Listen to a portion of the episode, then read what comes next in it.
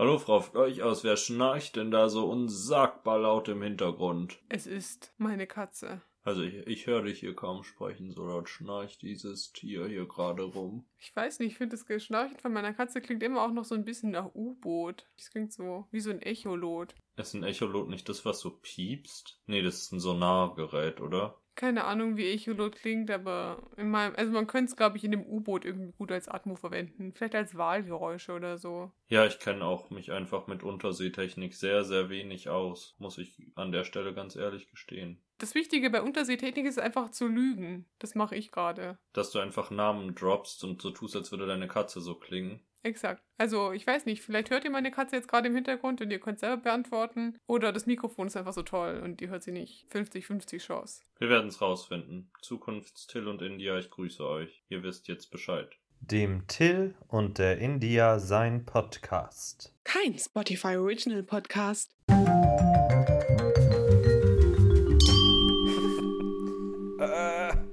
Hi, meine Kleinen. Hier sind mal wieder Till und India für euch. Hier sitzt India und auf Leitung habe ich hier gerade den tollen.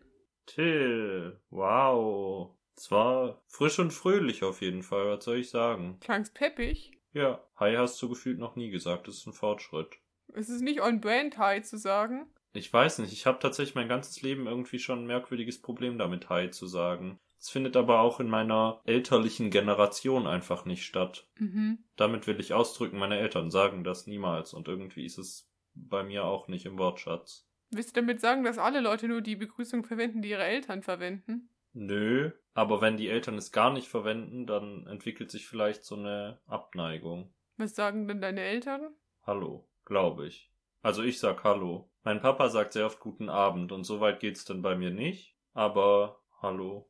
Grüß Gott. Servus. Seid gegrüßt, edle Maid. Holde Maid, wenn ich bitten darf. Ne, du bist nur edel. Holt bist du ganz und gar nicht. Richter Alexander Holt. Excuse me. Der war neulich in einer Quizshow, die ich gesehen habe. Das war ein surrealer Moment. Dass er außerhalb von einem Gerichtssaal existiert, oder wie? Ja, weil irgendwie ist das für mich, das ist auch so eine Art von Asi-TV, wo ich wirklich lange Zeit in meiner Kindheit oder Jugend nicht dachte, dass das fake ist. Und es ist ja auch so eine Metaebene, weil es ist gespielt, aber dieser Mensch ist ein echter Richter. Also auf irgendeine Art ist es ja, hat es ja einen wahren Kern. Ich liebe, dass er ein echter Richter ist. Es ist ja tatsächlich echter Richter. Mhm. Wann in seinem Leben macht man, also das ist ja nicht eine kurze Laufbahn, um Richter zu werden, oder? Also, und dann ist man so, ja, lass ins Fernsehen gehen. Wann kam die Entscheidung? Oder war einfach in der Uni viel, weiß nicht, so in einer Theatergruppe oder so und war dann so, ja klar, du machst einfach im Fernsehen jetzt den Bums. Ich frage mich halt auch, wie viel er da verdient hat, weil ich glaube, der war in irgendeinem Landesgericht oder so, also jetzt auch nicht unwichtig. Und dann das Downgrade mal eben oder Upgrade, ich weiß es einfach nicht, was da so der Vertrag war. Müsste man ihn jetzt mal persönlich fragen. Wie witzig wäre es einfach, wenn er zu Gast bei uns wäre. Ich, ich stelle mir einfach immer nur witzige Gäste vor für unseren Podcast. Richter Alexander Holt. Und, oder Richterin Barbara Salisch. Die kann auch gerne kommen.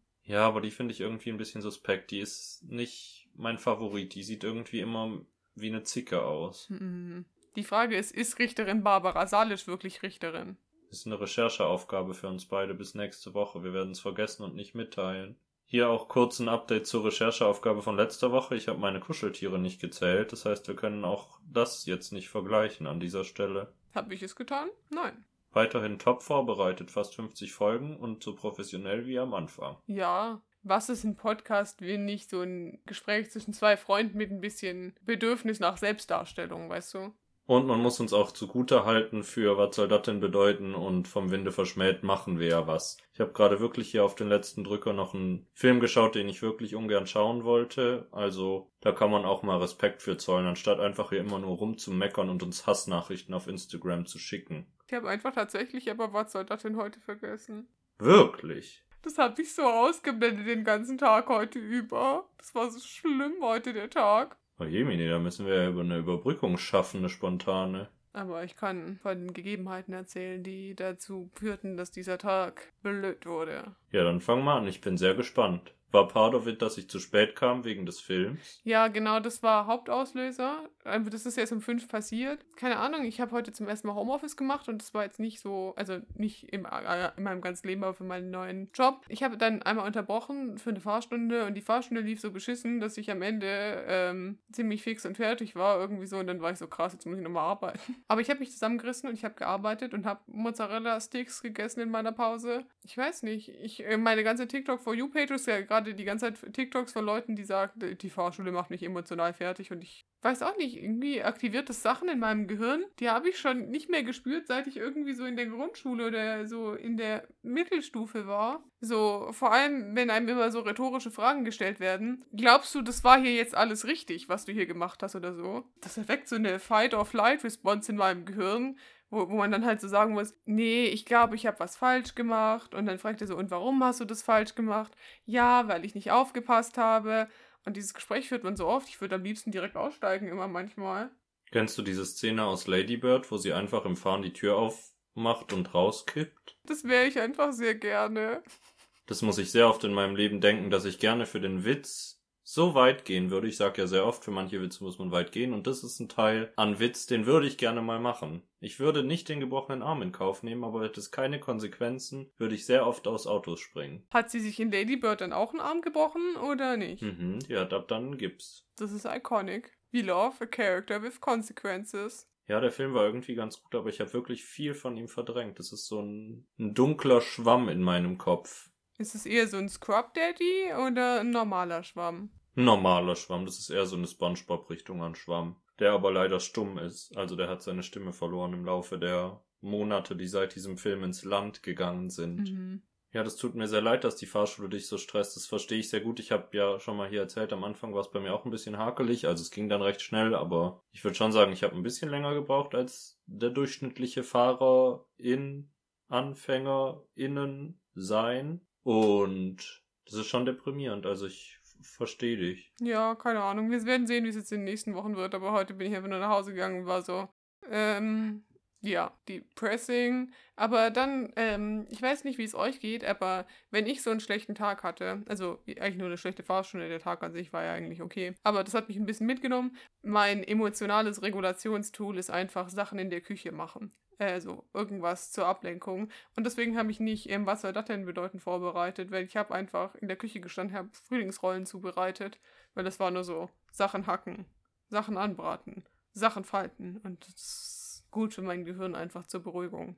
Normalerweise würde ich jetzt backen, aber ich hatte irgendwie nichts richtig da zum Backen und dann sind es Frühlingsrollen geworden. Ich liebe aber, dass deine Folgespeise auf Mozzarella-Sticks Frühlingsrollen sind. Das ist eine kulinarische Weltreise gewesen heute. Ist ein Tag der länglichen Frittiersachen. Stimmt, darüber habe ich gar nicht nachgedacht. Aber das ist auch in Ordnung, würde ich sagen. Vor allem beeindruckend, dass du selber Frühlingsrollen gemacht hast. Das ist gerade die ganze Zeit auf meiner TikTok For You Page und ich habe es die ganze Zeit gesehen. Das sah so satisfying aus, einfach das selber zu machen. Und dann war ich jetzt letzte Woche zum ersten Mal im Asialaden und war sehr überfordert bei der Suche nach diesen. Also, das macht man aus so Reispapier und das kauft man einfach so stapelweise, aber ich musste das erstmal suchen irgendwie so und ich wollte niemanden fragen, weil das war so still in dem Laden irgendwie. Aber ich habe es dann gefunden. Das kommt irgendwie so, keine Ahnung, wie viel ähm, Scheiben Papier da drin sind. Aber es sind schon sehr viele. Ich habe jetzt schon zweimal welche gemacht und ich habe, glaube ich, immer noch über 90% dieses Stapels da. Also ich muss jetzt wirklich viele Frühlingsrollen machen, glaube ich, in den nächsten Wochen. Ich genieße sehr, dass irgendwie dein ganzes Leben auf deine TikTok for You Page ausgerichtet ist. Also ich meine, es ist nichts Neues. Nach den letzten Folgen sollten das alle Menschen hier wissen, aber es ist schön, dass jede Geschichte irgendwie in einer Begründung mit TikTok endet. Ich weiß nicht, aber TikTok kennt mich ja doch einfach und weiß, was ich relevant finden könnte und was mich mitnehmen könnte. Weißt du, es kann mich einfach emotional mitreißen. Ist einfach. Ja, ich kann hier mal ein Geständnis machen. Ich habe auf Instagram, da es ja bei den Reels sind, inzwischen auf TikToks, die quasi da repostet wurden. Und da war irgendwas von einem True Crime Podcast Dingsbums. Und sowas ist ja ganz oft auf TikTok in mehrere Teile geteilt. Und das war Teil 1. Und ich wollte wissen, was passiert. Und habe mir dann TikTok runtergeladen und mir ein Profil angelegt, um es weiterzuhören. Turns out, Teil 2 habe ich nicht gefunden. Den hatten diese Menschen noch nicht hochgeladen. Das heißt, ich bin im Sand verlaufen mit meiner Suche quasi. Und ich habe dann auch ungefähr 20 Sekunden TikTok genutzt und die App dann wieder gelöscht. Aber es existiert jetzt irgendwo im Stillen ein Profil. Ich kann auch nicht mehr sagen, wie ich mich genannt habe, weil habe ich erzählt, dass es einen größeren TikTok-Menschen gibt, der Hillary Clinton heißt, so wie ich auf Instagram. Ich glaube, darüber sprachen wir bereits. Genau, also auf jeden Fall so heiße ich nicht. Findet raus, wie ich heiße. Wenn ihr mich findet, könnt ihr mich grüßen und ich werde nicht antworten. Ich kann aber so lange, weil mein Freund hat mir neulich einen TikTok gezeigt oder geschickt. Ich kann es dir nicht sagen. Irrelevant für die Geschichte, die auch ein Stück weit True Crime ist, aber jetzt nicht ein Podcast oder so, sondern da war eine, die hat erzählt, dass sie und ihr Freund sich ein Haus gekauft haben und es war recht baufällig und deswegen haben sie angefangen, das zu renovieren. Und da waren so ganz schäbige Tapeten an den Wänden. Also es war einfach klar, wir müssen die Wände neu machen, bla bla. Und dann hat die Frau, die das erzählt hat in dem TikTok, angefangen, diese Tapeten abzumachen. Und es war irgendwie ganz befriedigend. Also es war gar keine so stressige Arbeit, weil sie hat so mit dem Gefühl verglichen, wenn man so nach dem Sonnenbrand die Haut abknibbelt. Mhm. Also so ein beruhigendes Rumknibbeln. Kann ich nicht relaten. Ich habe irgendwie sehr selten schälenden Sonnenbrand, weil ich einfach in, in der Stube hocke, wie man so schön sagt. Auf jeden Fall haben sie dann angefangen, unter diesen Tapeten in regelmäßigen Abständen Namen und Daten zu finden, die irgendwie sehr mysteriös waren. Und dann haben sie einen dieser Namen gegoogelt und es war eine vermisste Person und das Datum der Vermissung passte genau mit dem überein, was unter dem Namen stand. Und dann haben sie die anderen Namen auch eingegeben und es waren alles vermisste Personen und dann haben sie die Polizei gerufen, die dann alles untersucht haben. Und wie sich dann herausgestellt hat, war die alte Tapete keine alte Tapete, sondern die Haut von vielen vermissten Menschen. Oh, schlimm. Und jetzt dürfen sie nicht mehr in ihr Haus, weil die Polizei sehr viele Untersuchungen machen muss. Und war das jetzt echt oder? Sie hat es so erzählt, dass es ihr passiert ist und sie gerade bei Freundinnen ist, um, weil sie nicht nach Hause darf. Kann man natürlich, ich meine, behaupten kann man viel, aber in jedem Fall finde ich es eine gute Geschichte. Ist auf jeden Fall eine überraschende Wendung, vor allen Dingen, weil sie davor gesagt hat, es fühlt sich an wie Haut abzulösen nach einem Sonnenbrand. Naja, es war dann tatsächlich so. Ich habe mich dann vor allem gefragt, was für eine Form hat die Haut eines Menschen. Egal, das sollten wir vielleicht nicht hier besprechen, sonst Ich weiß nicht, wenn das älter ist, dann wird es ja wahrscheinlich so ledrig, oder? Also ich meine, Haut verarbeitet man ja zu Leder. Ja, genau, aber welche Form hat es denn auch, wenn man sich so einen ekligen Kuhfell-Echtteppich legt, dann hat es ja so eine Form wie eine liegende Kuh irgendwie. Haben diese Hautfetzen dann die Form von liegenden Menschen? Ich weiß nicht. Ich glaube, da darf man nicht so viel drüber nachdenken. Ja, ich verstehe auch nicht genau, wie man das als Tapete benutzt. Das sind alles Rätsel für mich, die ich vielleicht gar nicht genauer beschrieben haben will. Aber ich dachte, ich teile die Geschichte hier trotzdem mal, weil es ist einfach eine aufregende. Habe ich schon mal was äh, von den Leuten auf TikTok in diesen Survival Camps erzählt? Nö. Ich, also ich bin letztens in ein TikTok-Loch gefallen. Das ist so nicht richtig True Crime, aber es ist auf jeden Fall ein Crime, aber halt nicht Mord. Und zwar in den USA gibt es für so, äh, so Teenager oder so, die so, hä, ich würde sagen, in Anführungszeichen, äh, so verhaltensauffällig sind, wo die Eltern sagen, oh, ich komme nicht mit meinem Kind klar, gibt es so äh, sozusagen äh, so Wilderness Survival Programs,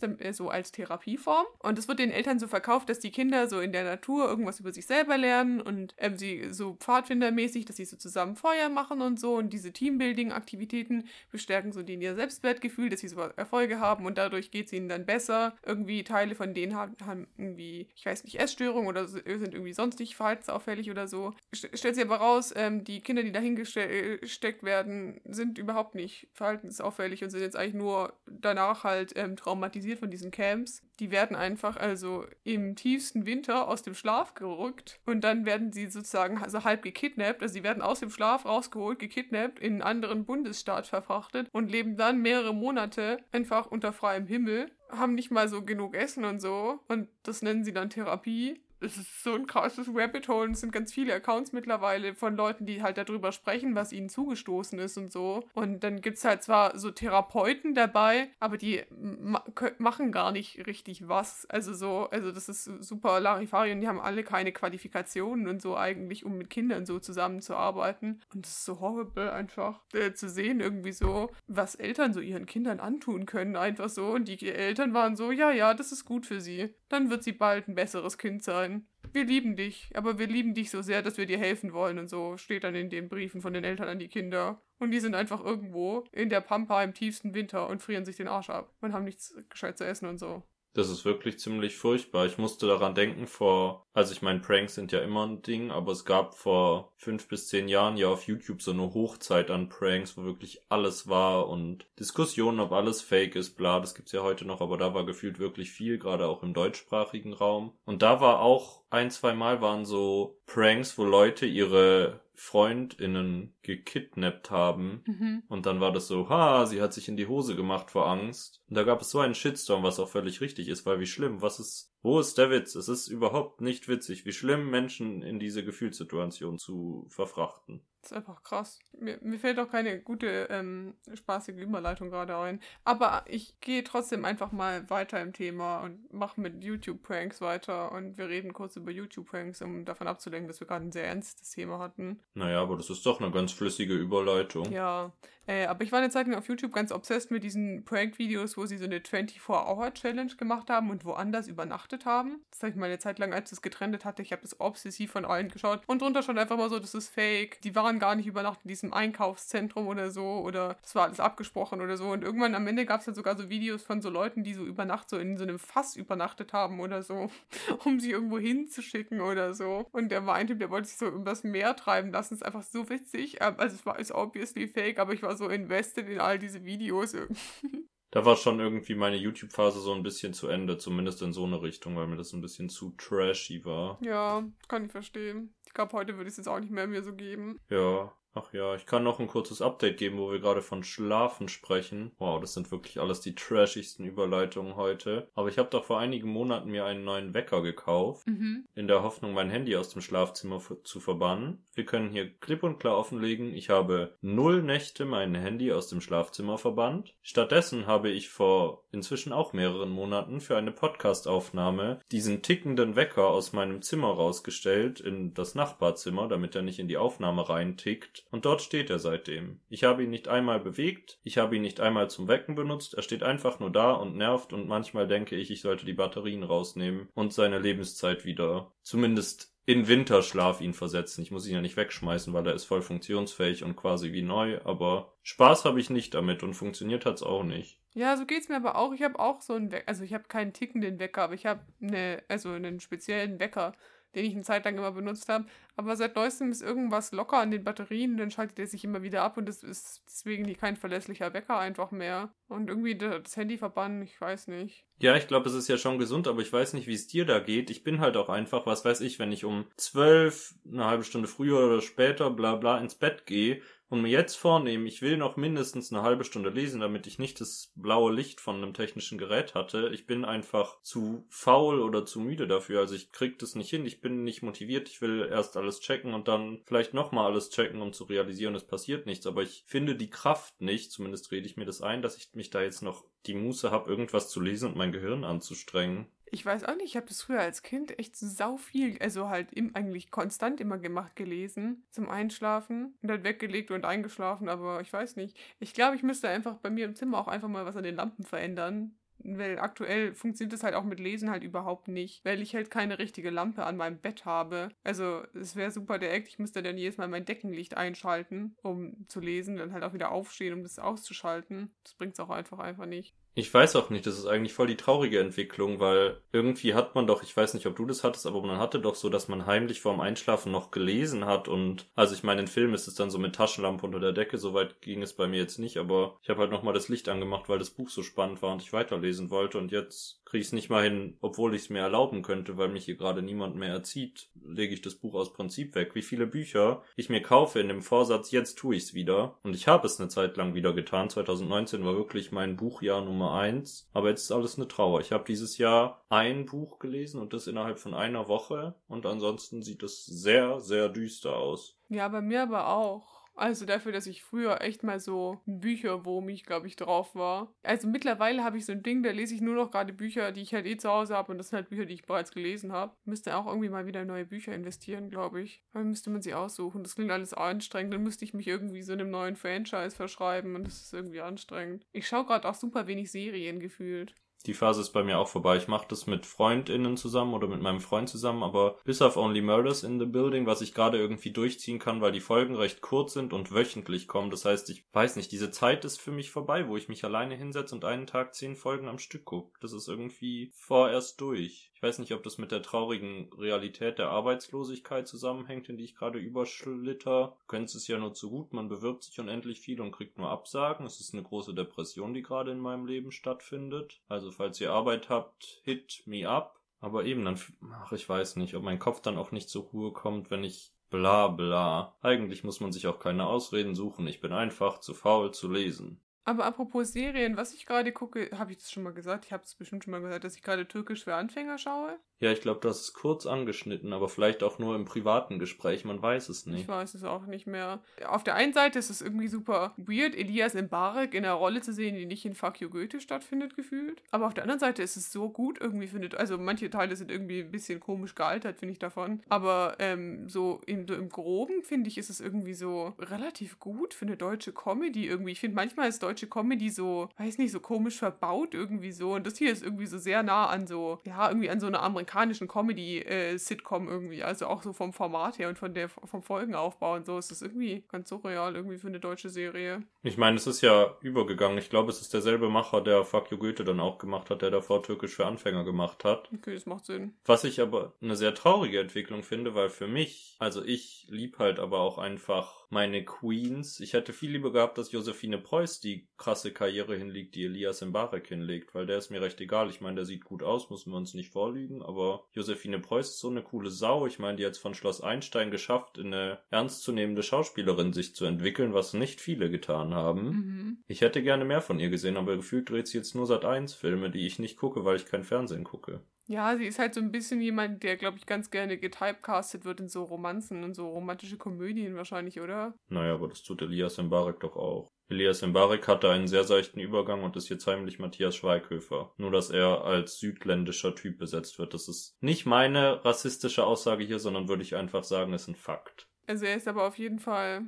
Also ich mochte ihn, ich mag ihn, mag ihn auch in Türkisch für Anfänger. Also er hat schon eine Daseinsberechtigung. Wenn ich irgendwie mal die Chance hätte, ich bin jetzt, glaube ich, jetzt nicht der größte Fan vom gesamten äh, Fuck You Goethe Gesamtuniversum. So den ersten Film habe ich schon gesehen und der war nicht schlecht irgendwie. Oder halt gut, ich meine, der war super erfolgreich ja auch. Also ich würde auch nicht die Chance ausschlagen, Elias Mbarek zu treffen, wenn sie sich mir präsentieren würde. Ich glaube, er ist eine coole Socke. Treffen würde ich mich auch mit dem. Also da müssen wir uns nichts vormachen, alleine um ihn ein bisschen anzugucken.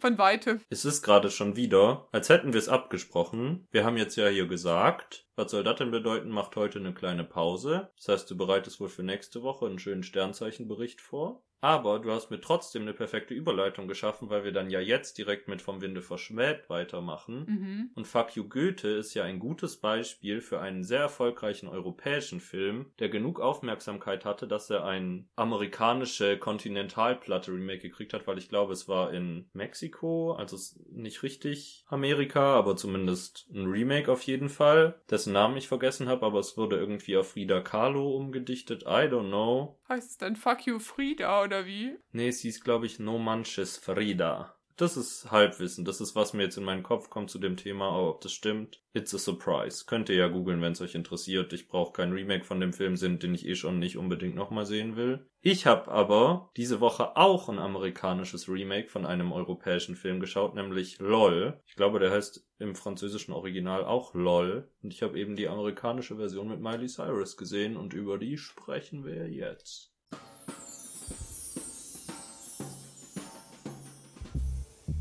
Till und India schauen schlechte Filme und die sind einfach vom Winde verschmäht. Ich war sehr überrascht, das sage ich dir so. Also einerseits, der Film hat mir sehr schlecht gefallen, können wir schon mal klipp und klar am Anfang sagen. Es ist ja nicht nur Miley Cyrus, die hier das zweite Mal auf unserer Liste vorkommt, nachdem sie schon Hannah Montana der Film mit ihrer Anwesenheit bereichert hat, Mhm. sondern auch Demi Moore, die hier ihre Mutter spielt, die wir ja schon aus Striptease kennen. Stimmt, Demi Moore ist auch zum zweiten Mal da. Mhm, also es gibt ein auffälliges Muster. Ich will nicht sagen, dass das bedeutet, dass diese Frauen Filme schlechter machen, aber mir fällt auch einfach wenig ein in Miley Cyrus Schauspielkarriere, was ernst zu nehmen ist. Naja, Hannah Montana war eine gute Serie. Von weitem betrachtet würde man wahrscheinlich trotzdem sagen, dass es Trash ist. Also es ist jetzt nicht so, als wäre das die schauspielerische Glanzleistung des Jahrhunderts. Na, ich meine, das ist für Kinder gemacht, aber kannst nicht sagen, dass es schlecht ist. Ja, ich habe einfach wenig Haltung dazu, weil ich das einmal zwei Sekunden gesehen habe. Das war irgendwie außerhalb meiner Reichweite. Ich habe lieber iCarly geschaut. Das war irgendwie mehr mein Jam. Was auch immer, wir sprechen hier ja heute über LOL und da spielt Miley Cyrus die Hauptrolle. Und es ist jetzt nicht so, dass sie im Speziellen schlecht spielt, aber irgendwie sind alle Menschen in diesem Film völlig überzeichnet und haben auch Dialoge einfach, die so geschrieben sind, dass man, glaube ich, nicht so gut spielen kann. Es sind nur so Punchlines, sagt man doch, oder? Also die antworten alle aufeinander und alles ist so perfekte Überleitung und haha, was echte Menschen halt nicht machen würden und dann sind die Gesichtsausdrücke immer so, nein, das kann nicht sein. Oh, ich liebe dich, bla bla. Genau, das ist so die Grundlage an diesem Film, die mich schon stört, würde ich sagen. Und jetzt kommen wir mal zur Handlung. Ich kenne natürlich nicht die Originalhandlung, das wird alles irgendwie ja übernommen sein. Es ist ein bisschen verschoben. Es spielt jetzt eben in Chicago, glaube ich, wenn ich es richtig verstanden habe. Und es geht um Miley Cyrus, die spielt Lola, von ihren Freunden LOL genannt. Finde ich nicht sehr naheliegend, aber wir nehmen das einfach mal so hin. Und LOL geht zur Schule. Und zu Beginn des Films ist es nach den Sommerferien. Und sie trifft den Typ wieder, mit dem sie vor den Sommerferien, vor dessen Sommercamp zusammengekommen ist. Und er beichtet ihr, dass er dort mit einer anderen geschlafen hat.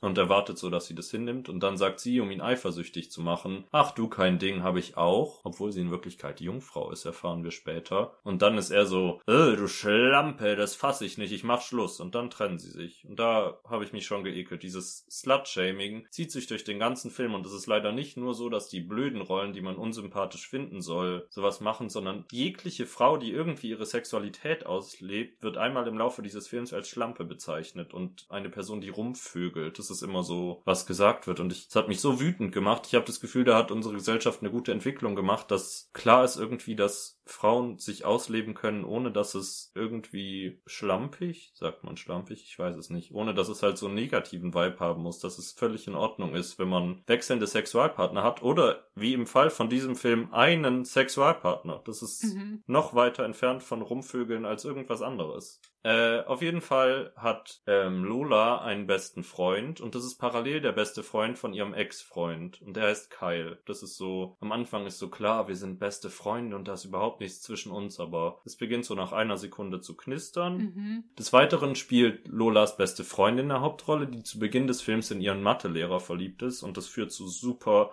unangenehm sexualisierten Szenen, wo sie bei ihm an der Tafel steht und ihn nur ganz notgeil anschaut und das ist völlig unangenehm für alle Beteiligten. Es gibt den Klassen-Nerd so ein bisschen, den niemand so richtig ernst nimmt und der die ganze Zeit so äh, du Geile, komm, wir schlafen heute Nacht miteinander, sagt er immer zu der besten Freundin, deren Namen ich vergessen habe. Und es ist am Anfang klar, äh, die ekelt sich und will eigentlich ihren Mathelehrer, weil der so heiß ist. Das ist die Grundsituation. Und wen haben wir noch? Ihre Mutter, die äh, geschieden ist zu Beginn des Films. Also sie wohnt alleine mit Lola und ihren zwei kleinen Geschwistern. Und sie hat aber zu Beginn des Films noch was mit ihrem Ex-Mann am Laufen. Und das wird auch so, es wird so verheimlicht und als ekelhaft dargestellt, dass diese geschiedene Frau trotzdem noch was mit ihrem Mann hat und den heimlich sieht. Was ich auch ganz komisch fand. Also ich habe auch nicht verstanden, warum man sich scheiden lässt. Das dauert ja schon, bis man sich scheiden lässt, würde ich sagen. Man lässt sich ja nicht von einem Tag auf den anderen scheiden, aber dann anscheinend wieder so eine Anziehung zu haben, ich weiß es nicht. Das ist der Zustand und das sind so die wichtigen Leute. Und dann haben alle noch zu Hause Eltern, die unterschiedlich streng oder nicht streng sind. Und es geht dann darum, wie einerseits Lola sich in Kyle verliebt und das ist so, der Film nimmt sich erst ganz viel Zeit und dann kommt so eine zweiminütige Schnittsequenz und in der Zeit verlieben sich Kyle und Lola und das ist aber so mit Musik unterlegt und sie sprechen nichts und das ist unangenehm und ich habe nicht verstanden, wo es auf einmal herkommt, weil sie am Anfang gesagt hat, das ist mein bester Freund, zwischen uns ist gar nichts, das ist klar und dann zehn Minuten später, bla. Sie ist sehr aufgeregt, weil sie noch Jungfrau ist und Sorge hat, dass er das peinlich finden könnte. Das schreibt sie alles in ihr Tagebuch, also sie schreibt ihre Wut in ihr Tagebuch auf ihren Ex-Freund. Sie schreibt eben diese Besorgnis auf. Sie schreibt darin, dass sie verliebt ist. Sie schreibt darin, dass sie das erste Mal gekifft hat. Ganz viele Erlebnisse. Und da kommen immer so Schnittsequenzen, wo sie so unnatürlich schnell schreibt, wo ich eindeutig gesehen habe, dass sie einfach Linien in dieses Buch malt, weil kein Mensch so schnell schreiben kann.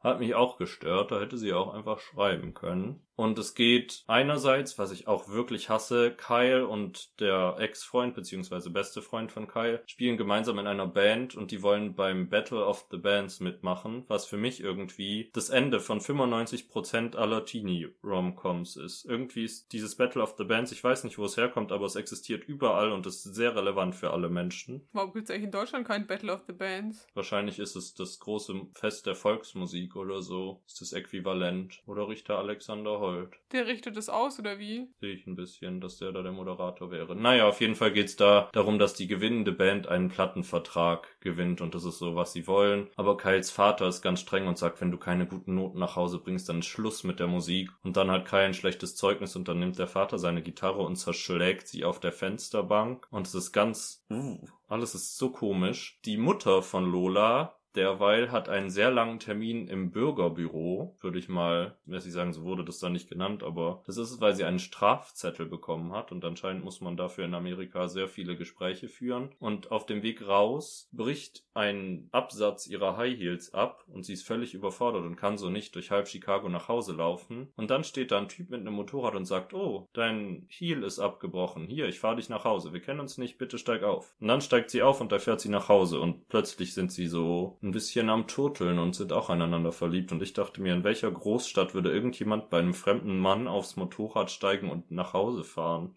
Ich nicht. Und ich bin noch nicht mal sehr gefährdet, irgendwie Opfer von irgendwas Schlimmem zu werden. Trotzdem würde ich das nicht tun. Aber sie tut es auf jeden Fall und entwickelt dann so eine kleine Affäre mit diesem Typen, die sich im Laufe des Films zu einer echten Beziehung ausweitet. Und dann kommt dieser Ex Mann und Vater von Lola und sagt ihr nach, dass sie rumvögelt. Und ich verstehe es überhaupt nicht, weil zu diesem Zeitpunkt sind die beiden dann wieder getrennt und dieser Polizist ist ihr einziger Sexualpartner. Also es ist eine völlig normale Entwicklung für eine geschiedene Frau, Mhm. jemand Neues kennenzulernen. Und das hat mich bla bla bla. Auf jeden Fall dann gibt's eine große Klassenfahrt, wo alle zusammen nach Paris fliegen. Das ist so der große Jahresausflug und ich glaube, das soll dann halt irgendwie so eine Hommage sein, weil der Originalfilm ja französisch ist. Mhm. Und ich weiß nicht, das ist alles so, da sind so Klischee-EuropäerInnen, also alle FranzösInnen in diesem Film sind super komisch und abartig und essen nur Gehirn und Schnecken und haben kein Internet. Alles ist so, als wäre Europa im Mittelalter stecken geblieben und alle wären komisch. Und was ich ganz, ganz problematisch fand, war die eine Gastfamilie hatte eine Tochter, hatte ein Kind mit Down-Syndrom und dann wird die so super, ein Typ war so super angewidert von der und hat gesagt, so was habe ich in einem Horrorfilm gesehen, wir müssen hier weg. Und es wurde so super abfällig diese Person dargestellt, die einfach nur Down-Syndrom hatte. Und dann aber im nächsten Schritt kam eine Schnittmontage, wo Lola und Kyle das erste Mal Sex miteinander haben, parallel Lolas Mutter und der Polizist das erste Mal Sex miteinander haben und dann dieser erst abfällig sprechende Schüler gezeigt wird, wie er der Down-Syndrom-Frau die Hand streichelt. Und es wurde immer dazwischen hin und her geschnitten und ich habe gar nicht verstanden, was diese Szene in diesem sexuellen Kontext sucht. Es hat mir so vieles in diesem Film einfach sehr ungute Gefühle gegeben. Ich kann gar nicht, ihr merkt vielleicht auch, die Handlung ist hier sehr durcheinander in meinem Kopf, aber es hat mich auch so vieles gestört, dass ich immer, wenn ein Funke in meinem Kopf kommt, was mich gestört hat, das sofort sagen muss. Zwischendurch gibt's noch ein dramatisches Auf und Ab, weil Lola denkt, dass sie Kyle dabei erwischt hat, wie er mit jemandem auf dem Schulklo Sex hatte. Wie sich aber herausstellt, war das gar nicht Kyle, sondern in Wirklichkeit Lolas beste Freundin mit dem Nerd, der in sie verliebt ist. Warum ist das eigentlich immer so ein Trope, dass die beste Freundin immer mit dem unbeliebten Typen dann am Ende rummacht, obwohl sie am Anfang sagt, sie hat kein Interesse an dem? Ja, und dieser Handlungsstrang mit dem Lehrer, es war auch einfach sehr merkwürdig. Ähm, auf jeden Fall, die kommen dann in Frankreich zusammen und Kyle und Lola kommen wieder in Frankreich zusammen und dann kommen alle zurück und es ist eigentlich alles schön, aber dann entdeckt Lolas Mutter das Tagebuch von Lola und da steht drin, dass sie kifft, da steht drin, dass sie heimlich eine Party gemacht hat, da steht drin, dass sie sich von Kyle hat entjungfern lassen und alles ist ein großes Geschrei und dann irgendwann in einem Streit sagt Lolas Mutter, hey, ich habe dein Tagebuch gelesen, ich will nicht, dass du kiffst und alles dein Leben wegwirfst. Du Flittchen, hör auf rumzuvögeln. Während sie auch einmal Sex hatte, ich sag's nur. Und dann sagt Lola, du Miststück und zieht zu ihrem Vater um. Hat aber auch überhaupt keine Konsequenz, weil die nächste Szene ist, wie sie wieder zu ihrer Mutter zurückzieht und sie sich vertragen. Und ab dann ist die Mutter so die coolste Mutter der Erde und erlaubt alles und alles ist ihr egal. Und dann endet der Film mit dem Battle of the Bands, wo Lola dann ihren Freund Kyle bewundert, der natürlich das Battle of the Bands gewinnt. Und auch der strenge Vater von Kyle kommt dahin eigentlich, um ihm zu sagen, hey, ich hab dir gesagt, du darfst keine Musik machen, komm sofort mit. Aber dann ist er glücklich natürlich und freut sich für seinen Sohn und wird dann nie wieder gezeigt. Oh, das ist eins meiner Lieblingstropes, muss ich ganz ehrlich sagen. Wenn die Eltern dann zu diesen Wettbewerben kommen, dann sind sie so, oh, das war ein bisschen zu groß im Vorhinein, als dass man das dann so einfach auflösen konnte. Dieser Vater war wirklich die Hölle, war wirklich der Teufel in Vermenschlichung. Und dann gibt es noch einen Schnitt, wo Lolas Mutter mit dem Polizisten in einem Polizeiboot fährt und sie lachen sehr herzlich. Und es hat mir auch ganz ungute Vibes gegeben, dass dieser Typ sich ein Polizeiboot einfach genommen hat und damit seine aktuelle Freundin rumfährt. Aber ich meine, wer weiß, wie es in Chicago läuft. Vielleicht ja so. Das braucht nach Dienstschluss hier keiner mehr, ne? Und das ist so der Film. Und es war irgendwie keine Ahnung. Ich habe bessere Romcoms gesehen, ich habe bessere Teenie-Filme gesehen. Das war so ein Feel-Good-Film, aber es war alles so vorhersehbar und so egal und alle Menschen waren so eindimensional und es hat sich überhaupt nichts entwickelt. Also es war so wirklich wie aus dem Lehrbuch die emotionale Entwicklung und die Abläufe von allem und Kyle und Lola trennen sich und das ist ein Missverständnis und. Und am Ende sind alle glücklich und ich würde sehr gerne das französische Original sehen und wenn ich das sage, meine ich, ich würde es absolut ungerne sehen. Aber ich würde zumindest gerne wissen, ob das ein guter Film ist oder ob das Original einfach schon mich nerven würde und das hier dann halt noch ein amerikanischer Abklatsch ist oder ob unterwegs irgendwas sehr schief gegangen ist, wie zum Beispiel ja bei Honig im Kopf von Till Schweiger, den ich nicht gesehen habe. Aber da ist das amerikanische Remake ja anscheinend so beschissen, dass das niemand sich angeschaut hat. Ich weiß es alles nicht, ich sag's dir so. Ich weiß nicht, wir können es ja mal zusammen anschauen. LOL, das französische Original. Mhm. Ja, aber wirklich, wenn wir wenig anderes zu tun haben. Also da würde ich sehr viele Sachen lieber mit dir anschauen, das sage ich dir ehrlich. Ich weiß nicht, aber französische Teenie-Filme kann ich mir schon vorstellen, dass es gut ist. Ich finde, die haben sehr surreale Teenie-Filme immer, so mit sehr ernsten Themen gefühlt immer. Wann war das letztes, vorletztes Jahr habe ich einmal einen gesehen, da geht es um fünf Teenie-Mädels in Frankreich, die einfach alle beschließen, schwanger zu werden. Und sie gründen so einen Schwangerschaftsclub einfach. Ich kann dir nicht mehr genau sagen, wie der Film hieß, aber das war, glaube ich, ein sehr großer Film von denen. Ich glaube, er war vielleicht sogar in der ARD-Mediathek. Ich kann, die, äh, kann euch, falls ihr mal einen guten Teenie-Film sehen wollt, ähm, das schönste Mädchen der Welt empfehlen, falls ihr mal so, so einen Teenie-Film für so richtige Preteens sehen wollt. Der ist wirklich gut einfach. Ist schön irgendwie. Es geht um so einen Typen, der so für so das neue Mädchen der Klasse und gleichzeitig ist er Rapper. Und am Ende stellt sich raus. Naja, ich, ich, ich spoilere es euch nicht. Aber er ist Rapper. Aber heimlich. Das habe ich jetzt schon öfter gehört, dass der Film gut sein soll, dafür, dass es ein deutscher Film ist. Also mich hat's auch, ich habe auch ähm, irgendwie bei der Werbung, die ganzen Werbeplakate und so fand, die haben nicht richtig verkauft, wie so die Vibes in dem Film sind. Aber es ist auch so Klassenfahrt nach Berlin. Das ist ein bisschen stereotypisch, Klassenfahrt nach Berlin und so, aber es gibt eine ganz gute Handlung, finde ich, am Ende. Das ist doch schön. Jetzt stehen wir hier vor einer Frage. Und zwar dadurch, dass du jetzt heute Was soll das denn bedeuten vergessen hast, aber parallel auch nächste Woche mit Vom Winde verschmäht dran wärst, ist jetzt die Frage, ob wir einfach wechseln und ich nächste Woche noch einen Film schaue oder ob du nächste Woche beides machst. Vor dieser Auswahl stehst du jetzt und darfst sie hier live vor Ort entscheiden.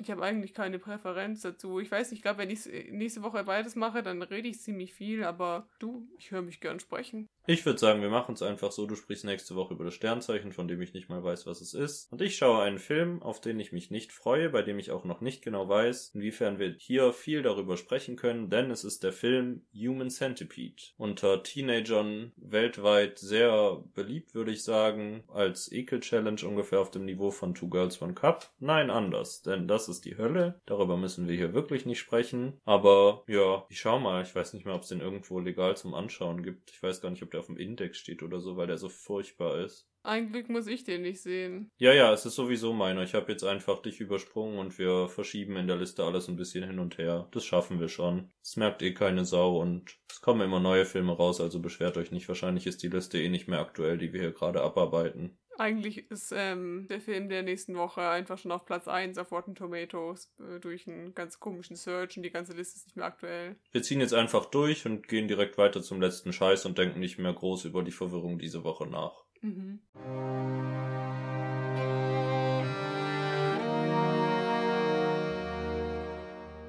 Jetzt folgt der letzte Scheiß.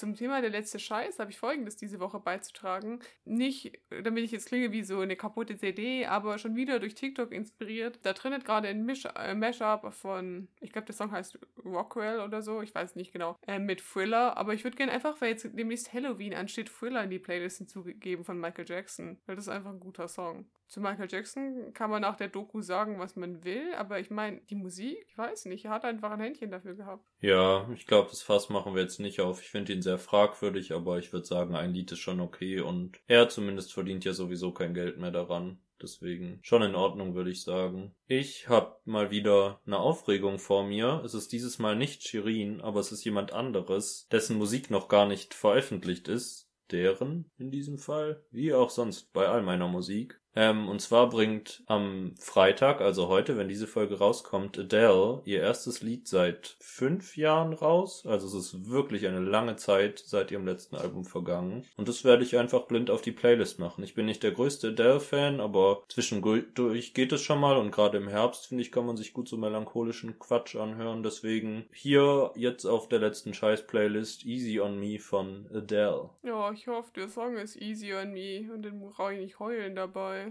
Wäre auch okay, was soll ich sagen. Ich hoffe, ihr alle da draußen heult nicht, weil diese Folge etwas chaotisch war. Ich finde, wir haben es ganz gut gerockt, dafür, dass spontan eine Kategorie wegfiel. Schreibt uns gerne eure Meinung zu Slutshaming, zu Alexander Holt oder auch zu Demi Moore, denn dafür sind wir ja hier. Mhm. Und wir hören uns einfach nächste Woche wieder. Bis bald.